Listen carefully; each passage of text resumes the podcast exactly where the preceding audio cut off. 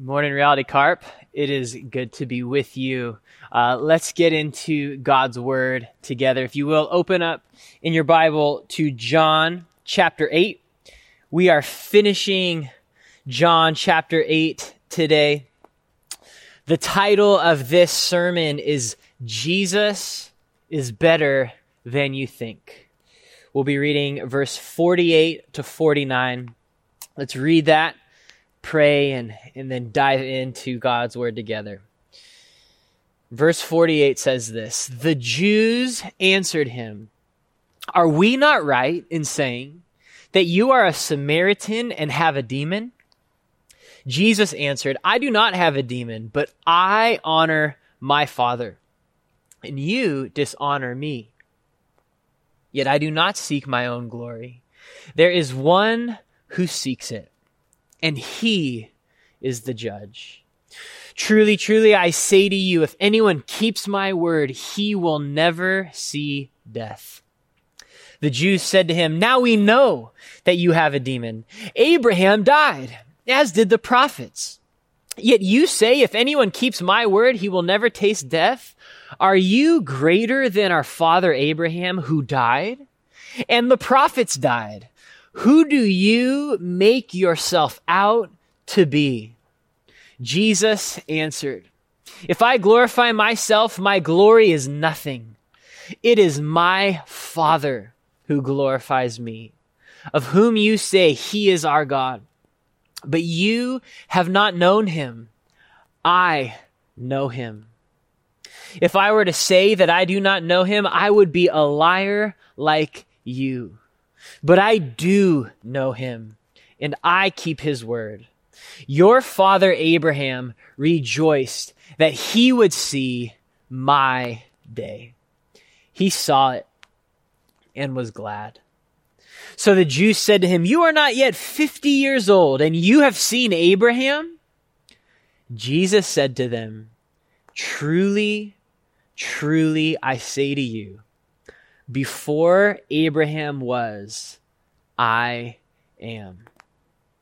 So they picked up stones to throw at him. But Jesus hid himself and went out of the temple. God, we thank you for your word. Lord, I thank you that you have given us your perfect word and your Holy Spirit. And God, I confess that I feel like um, just a jar of clay. And Lord, together we confess that we are just jars of clay. And on our own, Lord, we are helpless and we are hopeless. But Lord, we know that these jars of clay hold a treasure, a treasure that is of infinite value. And that treasure is the gospel, the knowledge of Jesus. And so, Lord, I, I just ask that you would use me and all of my weaknesses and imperfections, and you would speak to us through your word, and in spite of all of our weaknesses and imperfections, and you would simply remind us of the treasure that is in Jesus. We need Jesus today. We need to see Jesus again. You are our hope, King Jesus. So we thank you for your word. Spirit of God, show us Christ. Show us the glory and majesty and mercy and beauty and sufficiency in Jesus today. Amen. Amen. Well, we know as human beings that when we go through trials, when we go through conflicts, when life bears down on us, when we are under pressure, the Bible says that to the sons and daughters of God, those trials are like a furnace uh, that that that refines and purifies purifies the way the way gold or silver is refined and purified. You you take this uh, metal of this gold or the silver and you you put it in a furnace and you melt it down and you increase the heat until all of the imperfections rise to the surface. And this is one of God's ways of refining his kids, refining our character, of making us more like Jesus as pressure comes, as we suffer, as we face trials. Those imperfections in us rise to the surface so that the Spirit of God can come and remove those things. And so God uses trials and conflicts and difficulties to expose those things in us that need to go. Now, I want you to think about this question. What would and what did those trials and that fire and that suffering, what would it reveal in the life of Jesus. Jesus, who was perfect. What happens when, when Jesus Christ goes through, went through trials and suffering and persecution and conflict? Well, as you know, he was perfect there was no dross to remove. And so when we see Jesus under pressure, when we look at Jesus in conflict and in trials, there is nothing to rise to the surface but glory and beauty like a diamond under pressure when when Christ is put under pressure just glory and beauty and majesty shine forth. And that is what we see in our text this morning. The glory the beauty the majesty of Jesus. And if you remember chapter 8 in chapter 8 Jesus is in a conflict in a fight with some of the religious leaders, the Jews, the unbelieving Jews. And it all began when Jesus healed a man on the Sabbath and they begin to question him and challenge him. Who, who do you think you are? And they get into this conversation and it becomes clear that these Jews are rejecting Jesus, rejecting his identity. And then, and then Jesus makes this statement about the truth. And he says, the truth will make you free. But these Jews get offended and they say, well, who are you to say that we are slaves? we we're not slaves of anyone.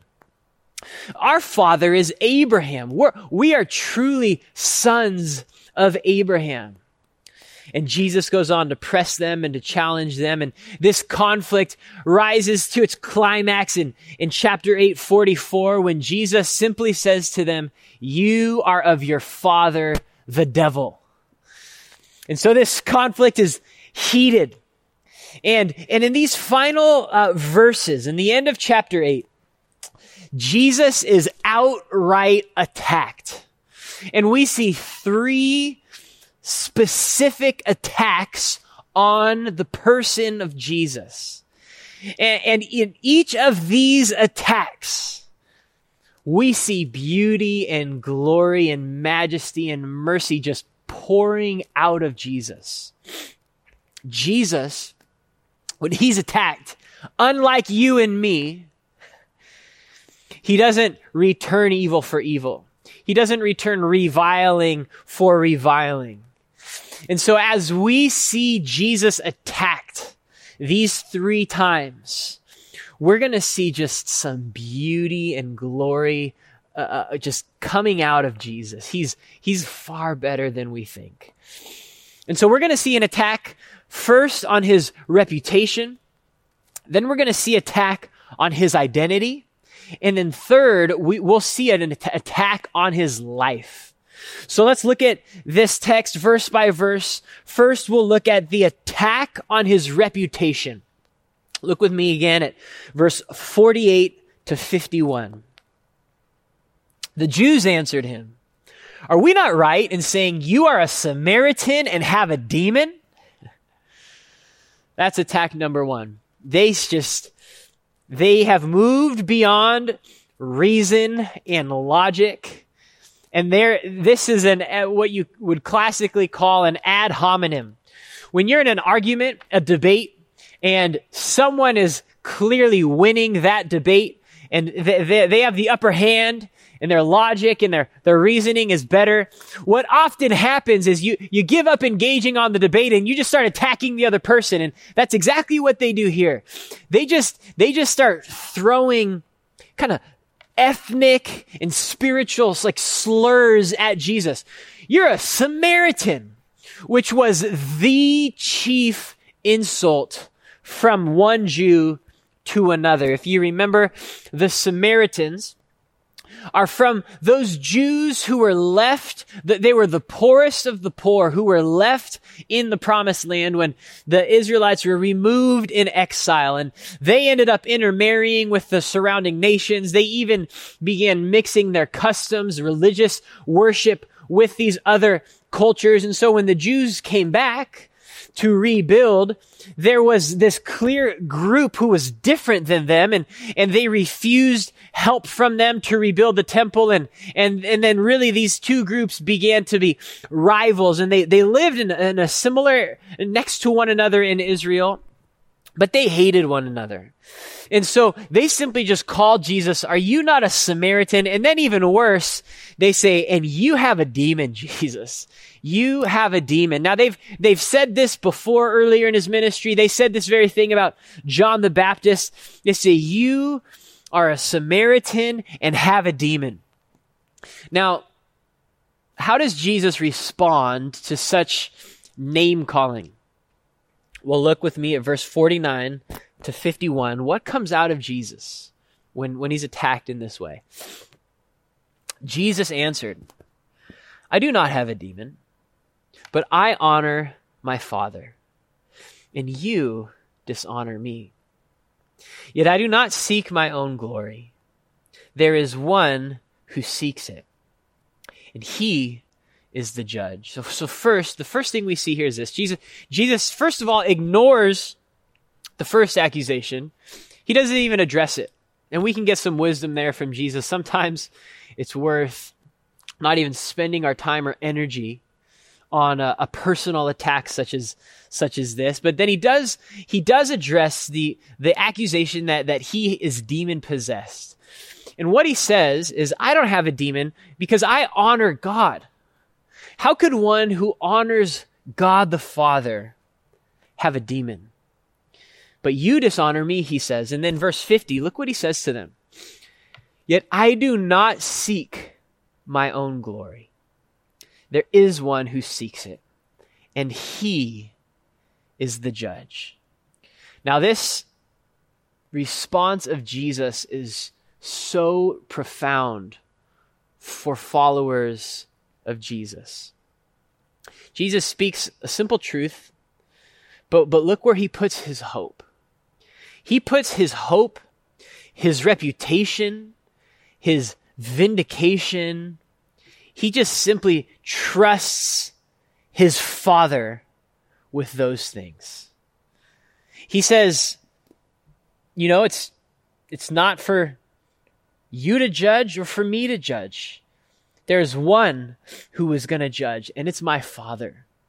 And Jesus puts his rest of his own name and reputation in the hands of his father. And, and this is such a profound truth. If, if we as sons and daughters of God are attacked, our hope is not to redeem ourselves or justify ourselves or to get enough people to defend us. Our hope is in God that God knows and God sees. And the only opinion that really matters is that of your heavenly Father. And that's where Jesus rests his hope. Now, he then adds another statement in verse 51 as he's pressed and he's attacked. And it's just a, a wonderful thing that comes out of Jesus, even under pressure. Verse 51, look what he says. Truly, truly, I say to you, if anyone keeps my word, he will never see death. Not only does Jesus not defend himself, here he puts out this, this promise. Because, because he knows, and this is what's so amazing about Jesus. Even as he's being attacked by a mob, by this group of people, he puts out hope to his enemies, to the very ones who are attacking him, that if anyone would trust in him and hope in his word, they could be saved. They would not see death. You see, Jesus not only doesn't defend himself, and not only does he not attack his enemies, he extends an offer of grace and mercy to his enemies. He knows there may be a handful of Jews in this crowd who, who would trust in him one day. And rather than just crush his enemies, he offers hope and mercy.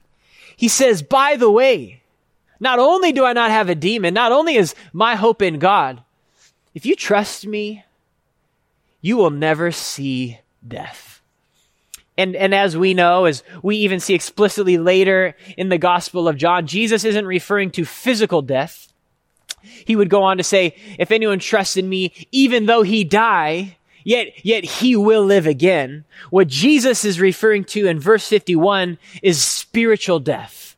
They will never see the second death. They will never go to hell. They will never be punished for their sin. If anyone hears his word and not only hears his word and not only believes his word, but keeps his word, if anyone believes the gospel and keeps it, reorients their entire life around Jesus and his word, they need not fear eternal death. Now, that takes the edge off of our fear of eternal separation from God, but it also takes the sting out of our physical death. As later in 1 Corinthians, Paul reminds us the sting of death is sin. What, what really makes death so bad is what comes after death. That we have all sinned before God.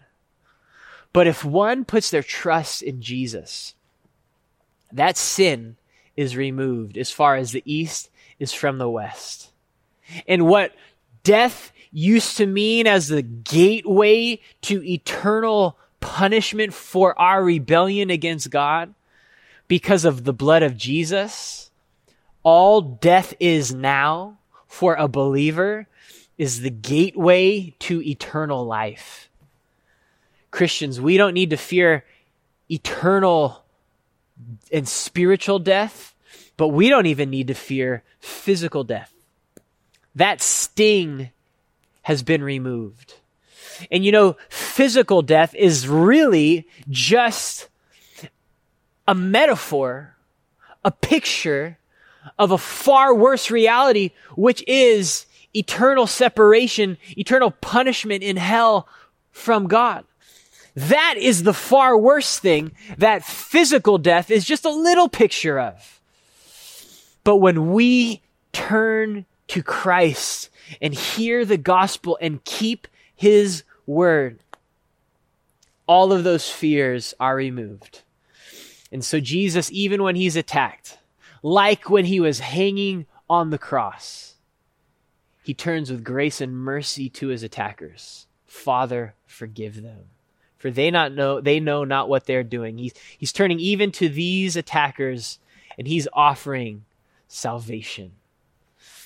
Who is like Jesus?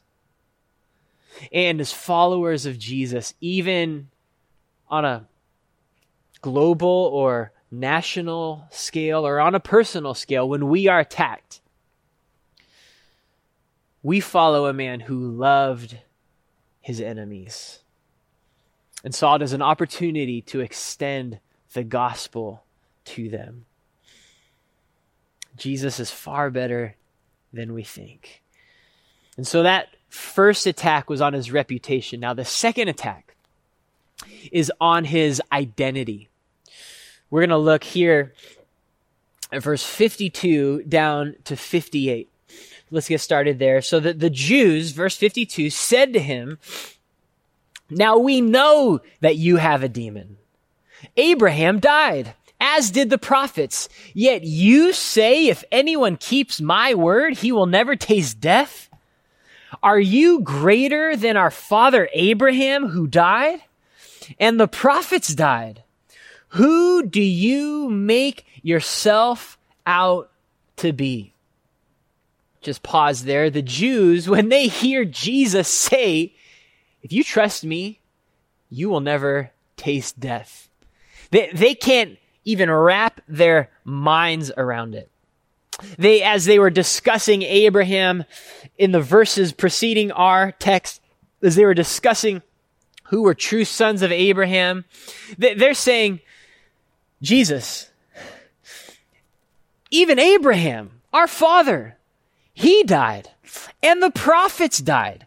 And if, if Abraham, the father of the faith and the prophets, the one who brought us the word of God, if they died, are you trying to say you're greater than them? That if we accept your word, we will never die? Who do you make yourself out to be? And how does Jesus respond to this challenge? Are you saying you're greater than Abraham and the prophets?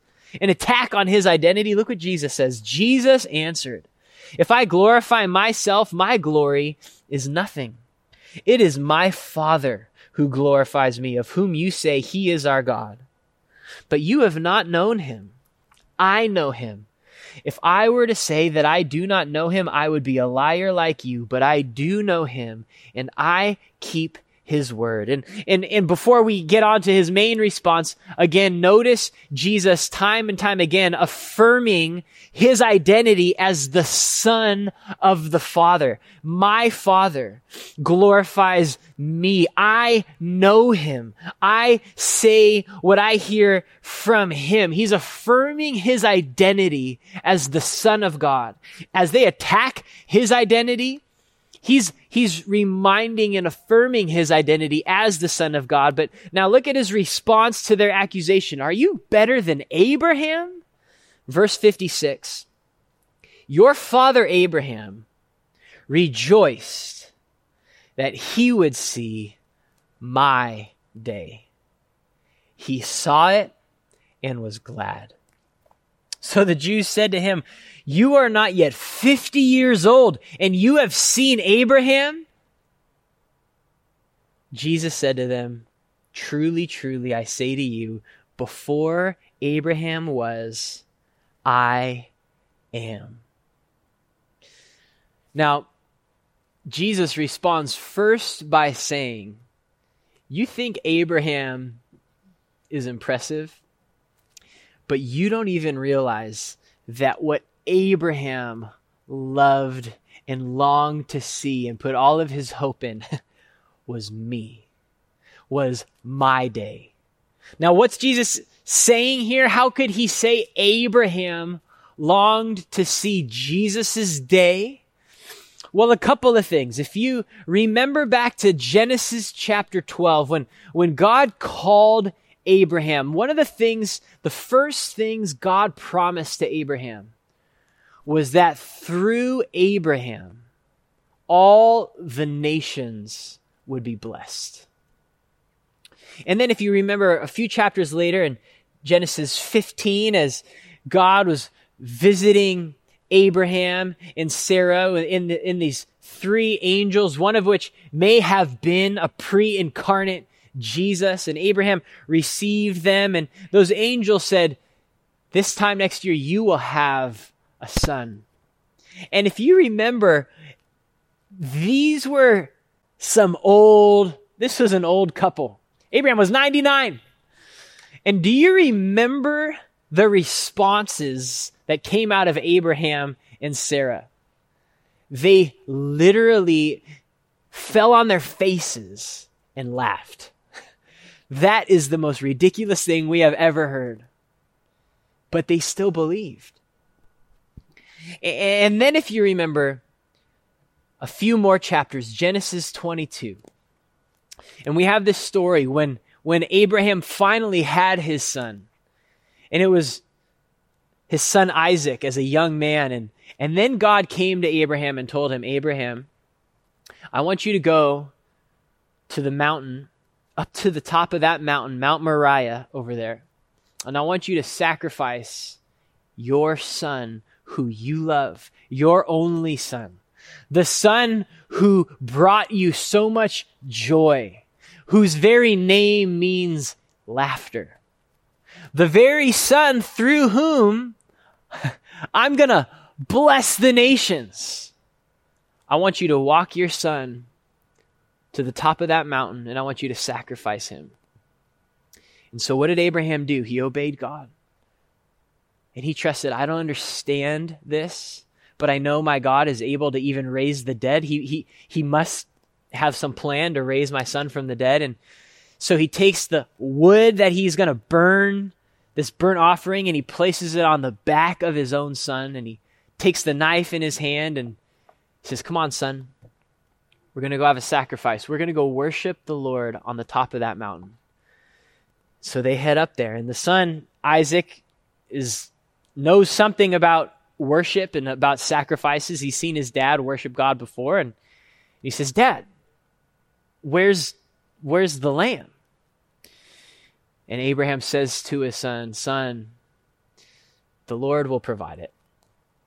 And so they get to the top, and to Isaac's dismay, there's no lamb. And his dad begins to build an altar and he lays out the wood. And then he tells his son, Son, I need you to get on top of this altar. And Isaac, who trusts his dad, who loves his dad, climbs up and lays down on this altar. And as Abraham is preparing the altar, he maybe even ties ropes down on top of his son. And Isaac is laying there, and his heart would be racing, and Abraham's just wondering, okay, Lord. And Abraham raises his hand with the knife in it to sacrifice his own son. And then he hears the voice of God saying, Abraham, stop. I know now that you love me and you trust me, and you will not withhold even your own son from me. And then Abraham looked, and he saw something. He saw something. And in a bush, there was a ram caught. And he went and he grabbed that lamb and, and that ram and he untied his son. Together they sacrificed that ram and they stood there and watched it burn. And then the scripture says, For on the mountain of the Lord it will be provided. The Lord will provide another sacrifice, one that no person could provide. Now, if you know anything about um, that geography there, or even somewhat of your Old Testament, you know that hundreds of years later, King David was ruling in a very similar area. And he disobeyed God at one point, and God sent a plague, and it was ravaging the kingdom. And there was this angel that was, that was there, the angel of death, and he was going throughout the city and taking life. And then this angel got to this household. And right at that moment, as this, this angel was going to this household, uh, the hand of God stopped and he said, Enough. I'm going to have mercy now on my people. And right at the threshold of this man's house, and, and it, the, the, the Bible tells us that the, the very place where God had mercy, where that angel stopped, was also on Mount Moriah. the same mountain Abraham took his son up to. And, and so that very spot became the Temple Mount where David's son would build the temple where sacrifices were to be given as people would just worship and remind one another that the Lord would one day provide a perfect sacrifice for all the sins of the nation. And then if you fast forward to the very life of Jesus and you realize that it's on that same Temple Mount, that same mountain that God sent his own son with the wood on his own back with which he would be sacrificed on that very mountain. And, and, and God provided his own son, his firstborn son, Jesus, to be the perfect sacrifice to take away the sins of every person who would ever trust in him. And so Jesus was the fulfillment. He was the fulfillment of God's promise to Abraham in Genesis 12 that Abraham would have a son one day who would bless the nations. And God's promise as, as he finally gave him a son and that son was named uh, laughter as God provided joy, as he, he fulfilled that promise. And, and Jesus was also the fulfillment of that day when Abraham stood on the mountain and he looked and saw with his own eyes that God does provide. He did provide a sacrifice. And Abraham saw from a distance, from over 1800 years before Jesus came, he saw, though dimly, that God fulfills his promises. He will bless the nations. He will bring joy and laughter. And on the mountain of the Lord, he will provide a sacrifice. Abraham saw those things. And as Jesus says in verse 56, he saw it and was glad. He saw it and was glad. And I just want us to take something for our own hearts and lives from this very text that because of Jesus, because of Jesus, we are among those nations who were blessed through the son of Abraham. And through Jesus, our sins were nailed to the cross. And if you have put your trust in Jesus. Your sin has been removed. God has provided a lamb for you. And so you can see him and, like Abraham, be glad. There is no greater source of gladness in all of the universe than seeing the person of Jesus, the identity and glory of Jesus. And so Jesus says, You think Abraham or these prophets are greater than me? I am what they put all of their hope in. And so he goes on to say in verse 58 Truly, truly, I say to you, before Abraham was. I am. And what Jesus is saying there is not only am I what Abraham looked forward to, I am the God of Abraham. He uses that expression again that he's used a few times before ego eimi, I am that I am.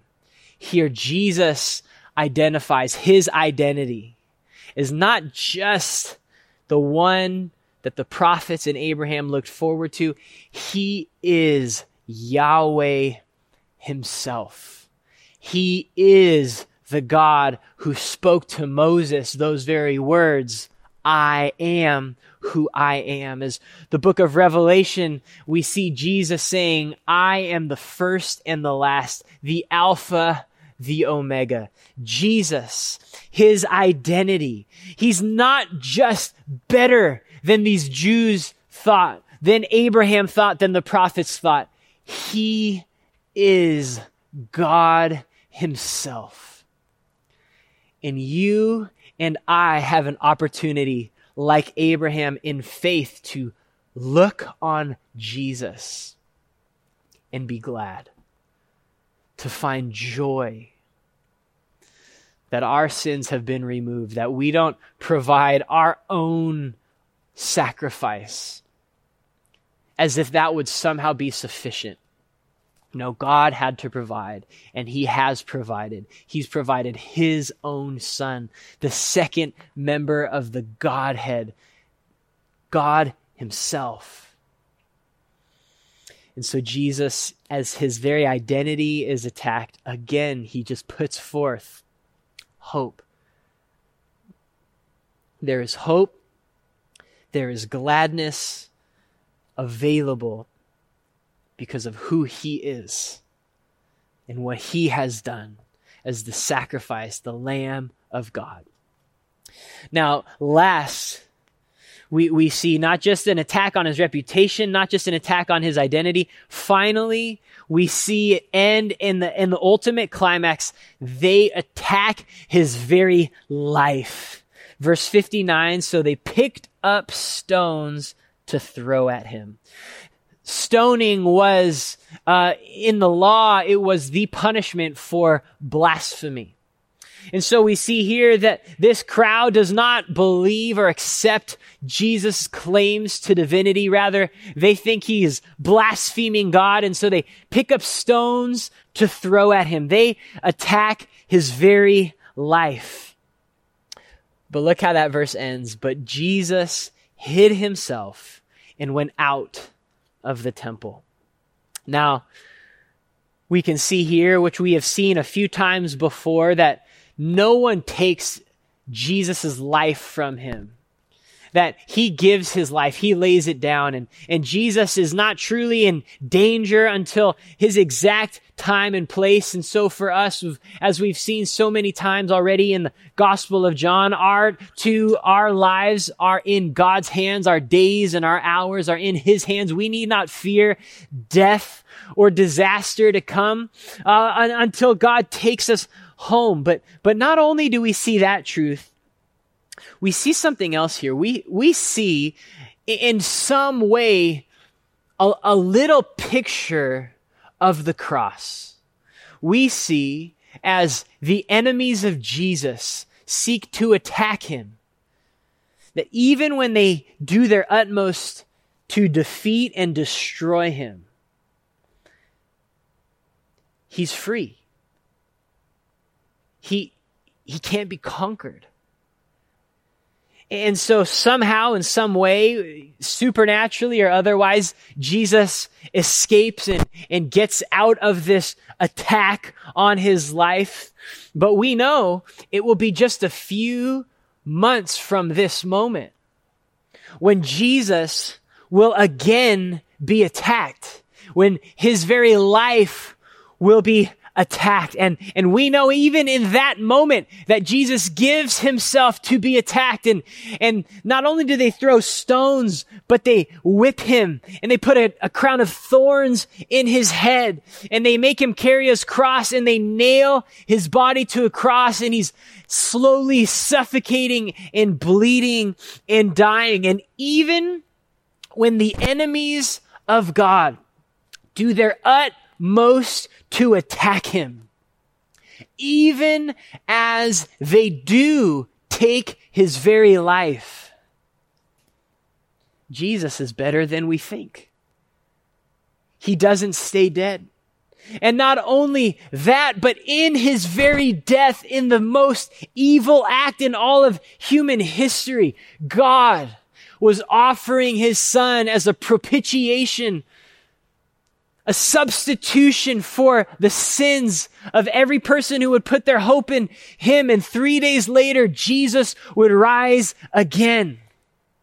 We see even when Jesus is physically attacked and killed, that is no way to conquer the Son of God.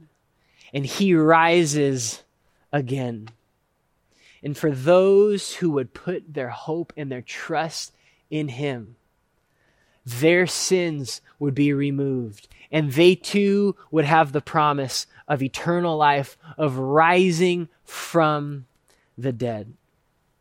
Now, there's one more uh, subtle theme here in verse 59, and, and it really is a sobering warning for any of us who, who, who hear these words.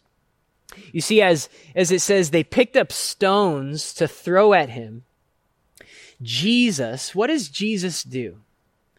He hides himself and he, look at those words at the very end of the chapter. He went out of the temple. He went out of the temple. Now, think with me for a minute here. The temple was a place of worship, place where people would come to meet with God, to hear the words of God, and to offer sacrifices to look forward to the day when God would provide a sacrifice to remove all of their sin. And, and so there is no more fitting place for Jesus, the Son of God, the one who is filled with the Spirit. There's no more fitting place on earth for him to be than in the temple. And yet, the very purpose of the temple as he is displaying and teaching his very glory and identity. He is not worshiped. He is not crowned. He is not honored, but he's rejected. And there is no greater judgment than for Jesus himself to leave his temple, his place of worship and if you recall in the, the book of uh, Ezekiel, Ezekiel has this vision. And he has this vision of the presence of God. The, the Shekinah glory, this cloud, and it's, it's dwelling in the Holy of Holies in the temple in Jerusalem. But we see in this, these visions that the people have rejected God. They've turned to idols. The priests, the elders are all worshiping idols.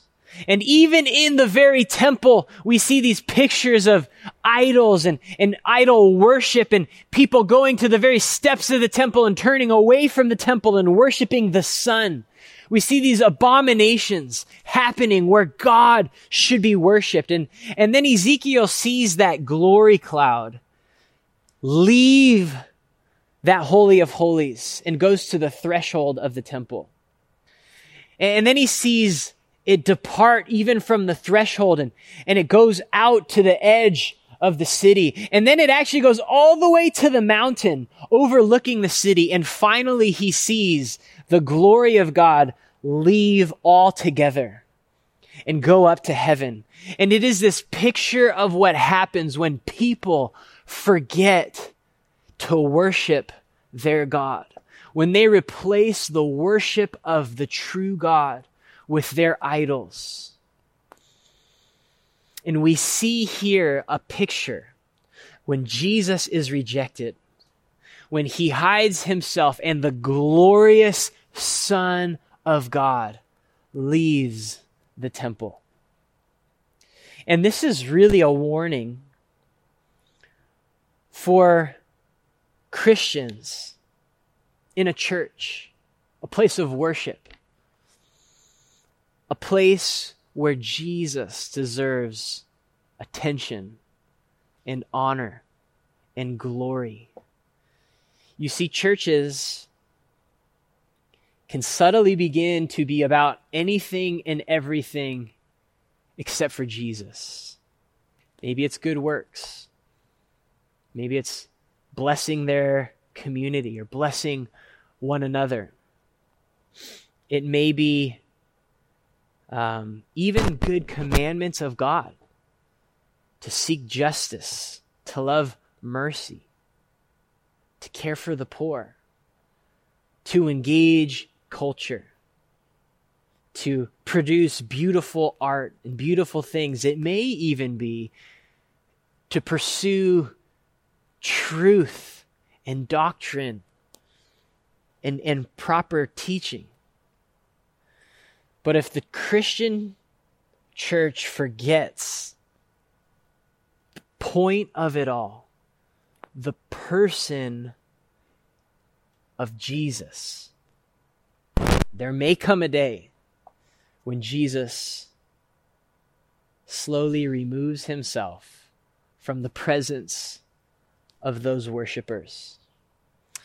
And St. Augustine put it this way uh, when he was teaching on verse 59. He says, So these people picked up their stones to throw at Jesus.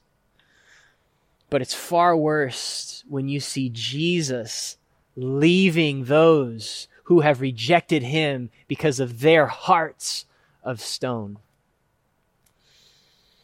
And so it is so important for us as a church to remember what this is all about. This is all about Jesus.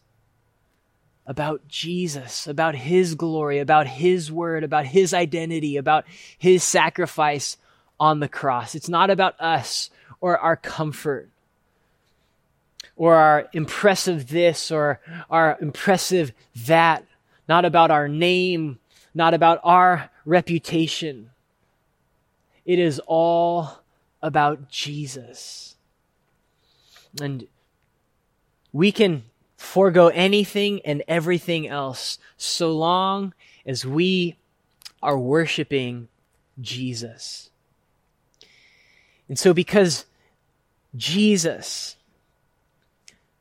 is the Son of God, because he trusts his reputation with God. He knows his identity as the one to whom all the prophets looked forward to, that he is the true sacrifice, that even in his death, he worked life for those who would trust in him.